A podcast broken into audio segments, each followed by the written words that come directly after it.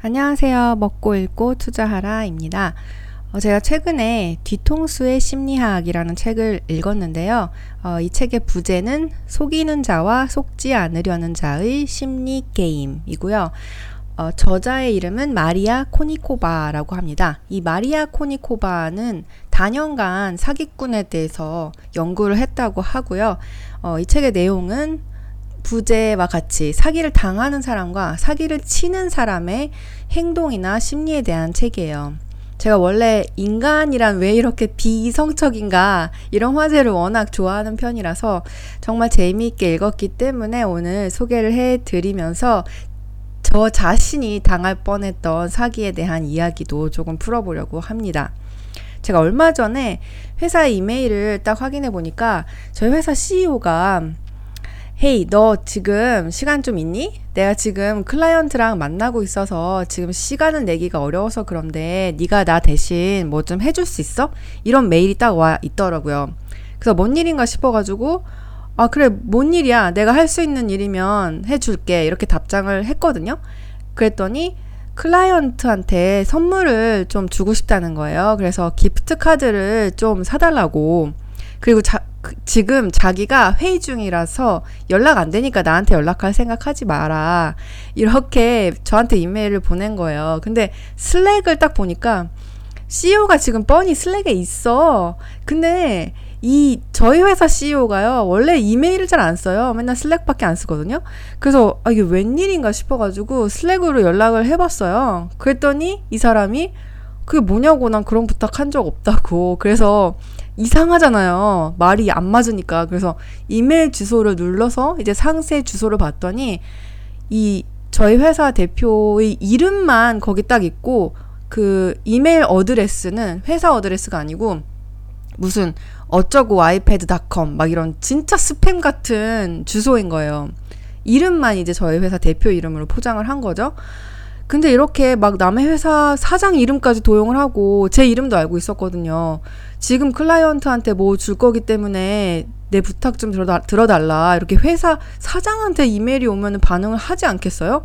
이렇게 정교한 상황까지 막 뭐랄까 정교한 단어를 사용해서 저의 상황을 너무 잘 알고 그까지 기프트 카드 몇 장 받으려고 이렇게까지 사기를 쳐먹나 하는 생각이 들더라고요. 근데 요새 이런 이메일이 진짜 많이 오지 않아요? 저 회사뿐만이 아니고 사적인 이메일로도 많이 오는데 특히 애플이나 아마존에서 온 것 같은 피싱 이메일 정말 많이 받고요.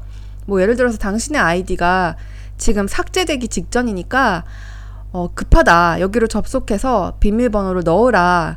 뭐 딱 보면 사기 티가 풀풀 나긴 하는데 그런 이메일이 진짜 많이 오더라고요. 근데 이런 이메일에 대해서 이 책에서 좀 재미있는 이야기를 하고 있어서 소개를 해드릴까 합니다. 어, 사기 이메일에 맞춤법 실수나 얼핏 믿기 어려워 보이는 내용이 담겨 있는 것은 사기꾼이 멍청해서가 아니다. 사실 그것은 치밀하게 계산된 전략이다. 지나치게 논리적이고 타당해 보이는 내용을 적어 놓으면 낚이는 사람이 너무 많아지고 그 중에 성공 가능성이 높은 최종 목표물을 다시 골라내려면 추가적인 시간과 노력이 들어간다.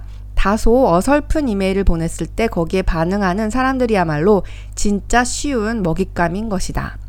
그래서 이런 사기 이메일들을 자세히 보면 한국어가 뭔가 번역기 돌린 것처럼 이상하고 그렇잖아요. 근데 그런 게 그 사기꾼이 멍청해서 그런 게 아니고 다 일부러 그런 거라는 이야기잖아요. 이만큼 허접한 이메일을 볼, 보내도 걸려드는 사람이라면 진짜 사기 쳐먹기 쉬울 거다. 이런 생각을 하는 거죠.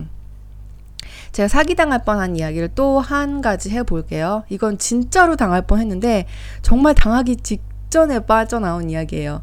제가 일본에 살다가 홍콩에서 잡 오퍼를 받았어요. 그래서 이제 일본에서 홍콩으로 이사를 해야 되는 상황에 처했는데 홍콩이 제가 알고는 있었지만 월세가 너무 비싼 거예요. 제 감각에. 도쿄는 이제 혼자 살 만한 집이 기껏해야 뭐 70만원, 80만원이면 충분했는데 홍콩은 막 기본적으로 200만 원씩 다 넘어가니까 이걸 어떻게 해야 되나 싶고 홍콩의 부동산 사이트를 찾아보면 정말 말도 안 되는 것 같은 가격에 진짜 압도되고 막 눈이 핑핑 돌고 막 계속 그렇더라고요. 그러다가 어, 어떤 사이트에서 월세가 120만 원이다라는 매물을 찾은 거예요. 다른 집이 다 막 250만 원, 300만 원씩 하는데 도쿄보다는 비싸긴 해도 그래도 굉장히 합리적인 가격이잖아요. 그래서 사진을 봤더니 되게 좋아 보이고 되게 커요. 넓, 넓기도 하고 가구도 다 있고 인테리어도 엄청 고급스러워요. 그래서 어 이거 너무 좋다 싶어서 거기 쓰여 있는 이메일로 연락을 했죠. 내가 이 집에 관심이 있다. 그랬더니 답장이 딱 오더라고요. 어, 나는 사실 홍콩에 살고 있는 사람이 아니고 영국 사람이다. 영국에 살고 있는데 지금 영국에 귀국해 버렸기 때문에 홍콩 집을 관리하기가 귀찮고 해서 지금 싸게 내놨다. 굉장히 특별한 딜이다. 네가 사진에서 보다시피 엄청 넓고 가구도 다 갖춰져 있고 뭐 창고도 있기 때문에 가구가 마음에 안 들면 그 가구 다 창고에 넣어놓고 네가 좋아하는 가구 사면 된다. 뭐 이렇게 이메일을 보낸 거예요. 근데 인기가 지금 너무 많아서 지금 30분 안에 연락 안 해주면은 다른 사람한테 넘어가게 되어 있다. 이렇게 이렇게 연락이 왔더라고요. 그러니까 제가 지금 이렇게 냉정하게 생각하고 이야기를 풀면 의심스럽잖아요. 무슨 뭐 30분 안에 연락 안 하면 다른 사람한테 왜 넘어가. 근데 그 당시에는 제가 그 이메일을 읽다 보니까 마음이 점점 조급해지더라고요. 그러니까 이걸 놓치면 어떻게 돼요? 이걸 놓치면은 막 250만 원, 30만 원짜리, 300만 원짜리 집을 계약해야 되는데 이번 기회만 잘 잡으면은 120만 원인 거예요. 그러니까 이 기회를 꼭 붙잡아야겠다는 생각이 들고 점점 시야가 가려지고 시야가 막 깜깜해지고 이것밖에 안 보이는 그런 상황? 여기에 꽂혀가지고 다른 선택지가 전혀 떠오르지, 떠오르지 않는 그런 정신 상태가 되더라고요. 그래서 이 사람이 지금 당장 보증금 두 달치랑 뭐랑 뭐랑 뭐 보험금이랑 뭐랑 해서 한 400만 원 정도 도, 되는 돈을 Western Union으로 보내라. 이래가지고 돈을 진짜 다 뽑았어요. 은행 가서 돈 한 400만 원 뽑아가지고 Western Union으로 갔어요. 당시에 저희 집에서 제일 가까웠던 Western Union이 에비스에 있었어요. 다 기억나.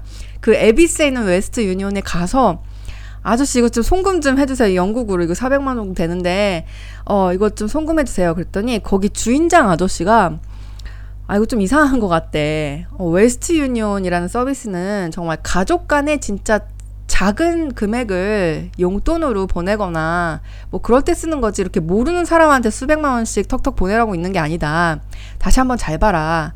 근데 제가 기억하는데 제가 처음 반박했던 게, 아, 아니에요, 이거. 내가 괜찮은 사이트에서 본, 어, 정말 확실한 얘기예요. 아저씨 왜 그러세요? 제가 그런 식으로 말했거든요. 그랬더니 아저씨가 뭐라 그랬냐면은, 사기당한 사람들은 다 너처럼 얘기한다. 다 너처럼 똑같이 얘기한다. 괜찮은 사이트에서 봤기 때문에 문제 없다고 얘기하는데, 그거 다 사기니까 다시 한번 생각해봐라. 이렇게 얘기를 하시는 거예요. 그래서 제가 자세히 봤어요. 그러니까 에어비앤비를 통해서 거래를 하자고 어떤 링크를 보내왔었거든요. 근데 잘 생각해 보니까 에어비앤비는 이 며칠 단위로 단기로 이제 집을 빌려주는 서비스잖아요. 근데 무슨 집 계약 사업까지 에어비앤비가 왜 해? 이상하잖아요. 그래서 어 이상하네 라는 생각이 들기 시작해서 이제 이메일 주소를 상세 보기를 해 보니까 껍데기는 무슨 Airbnb customer service 이렇게 되어 있는데 진짜 주소를 보니까 무슨 뭐 hello 어쩌고 닷컴 이렇게 진짜 스팸처럼 되어 있는 거예요. 그래서 제가 마지막으로 그 이메일 내용을 복사해서 웹에서 검색해 봤더니 똑같은 수법으로 당했다는 포스트가 나오더라고요. 그래서 아 이거 완전 사기구나. 내가 진짜 거의 걸려들었구나 해서 알게 되었습니다. 진짜 에비스의 Western Union의 아저씨가 저를 살렸어요. 진짜 아직도 감사하게 생각합니다. 근데 저는 사실 평소에 저 자신이 그래도 똑똑한 편이라고 자부를 하고 있었어요. 이런 허접한 사기에 걸릴 리가 없지 않나? 이렇게 생각을 하고 있었거든요. 근데 제가 경험을 해보고 얻게 된 교훈은 먼저 이게 너무 지나치게 행복 회로가 돌아가면 일단 경계를 해야 된다. 남들 다 200만원, 300만원씩 내고 사는데 나한테만 이런 반값 기회가 솔직히 올 리가 있겠습니까? 이런 올리가 없는 너무너무 아름답고 달콤한 이야기가 나한테 딱 오면은 일단 경계를 하자. 사람들은 다 자기 자신이 제일 잘났다고 생각하고 자기 자신은 그럴 자격이 있어. 다 이렇게 생각을 해요. 근데 이 책에서 소개하는 내용을 좀 어, 들려드리겠습니다. 사기극의 핵심은 돈도 사랑도 아니다. 사기극을 성공으로 이끄는 1등 공신은 바로 우리의 믿음이다. 나는 현명한 투자자야. 나에게는 진정한 사랑을 알아볼 줄 아는 마음의 눈이 있어. 나는 근사한 평판을 얻고 있어. 나 같은 사람한테는 당연히 좋은 일이 일어날 만해. 내가 고른 종목의 주가가 올라가면 내 판단력이 정확했다고 믿고 주가가 내려가면 망할 놈의 시장 탓이라고 결론을 내린다. 네, 이렇게 자뻑, 그러니까 자기 자신을 사랑하고 믿는 마음이 강할수록 사기에 당하기 쉽다는 거고요. 또 이 사기꾼은 저의 환경의 변화도 이용했어요. 제가 도쿄에서 다른 집을 구할 때 이런 사기에 당했겠어요? 안, 당, 안 당했겠죠. 왜냐하면 도쿄에 대해서는 빠삭하게 잘 알고 있으니까. 근데 이제 홍콩이라는 전혀 모르는 곳에서 생활을 시작해야 되고 집을 구하려다 보니까 시세도 모르고 집 계약의 관습도 모르고 그러다 보니까 이런 허접한 사기에 덜컥 걸릴 뻔 한 거잖아요. 어, 또 책의 내용을 조금만 소개해드리면 사기꾼은 빠른 변화와 이행의 시기에 다시 말해 새로운 변화가 일어나 과거의 세계관이 더 이상 유효하지 않고 힘을 잃는 시기에 더 활개를 친다. 네, 정말 맞는 말이라고 생각을 하고요. 또 조급한 마음이 사기에 빠져드는 가장 큰 요인이라고 그때 생각을 했습니다. 어, 이 집을 놓치면 다음 기회가 없다고 생각하니까 시야가 좁아지고 이 선택지에 매달리게 되더라고요. 주식 투자도 마찬가지잖아요. 그러니까 어떤 종목을 좋게 생각하고 있는데 가격이 계속 올라가. 그럼 마음이 점점 조급해지고 결국 덜컥 매수를 하는데 그때가 고점인 경우가 굉장히 많잖아요. 뭐든지 이렇게 마음이 조급해지면 그 상황 전체에 대해서 경계를 해야 되는 것 같습니다.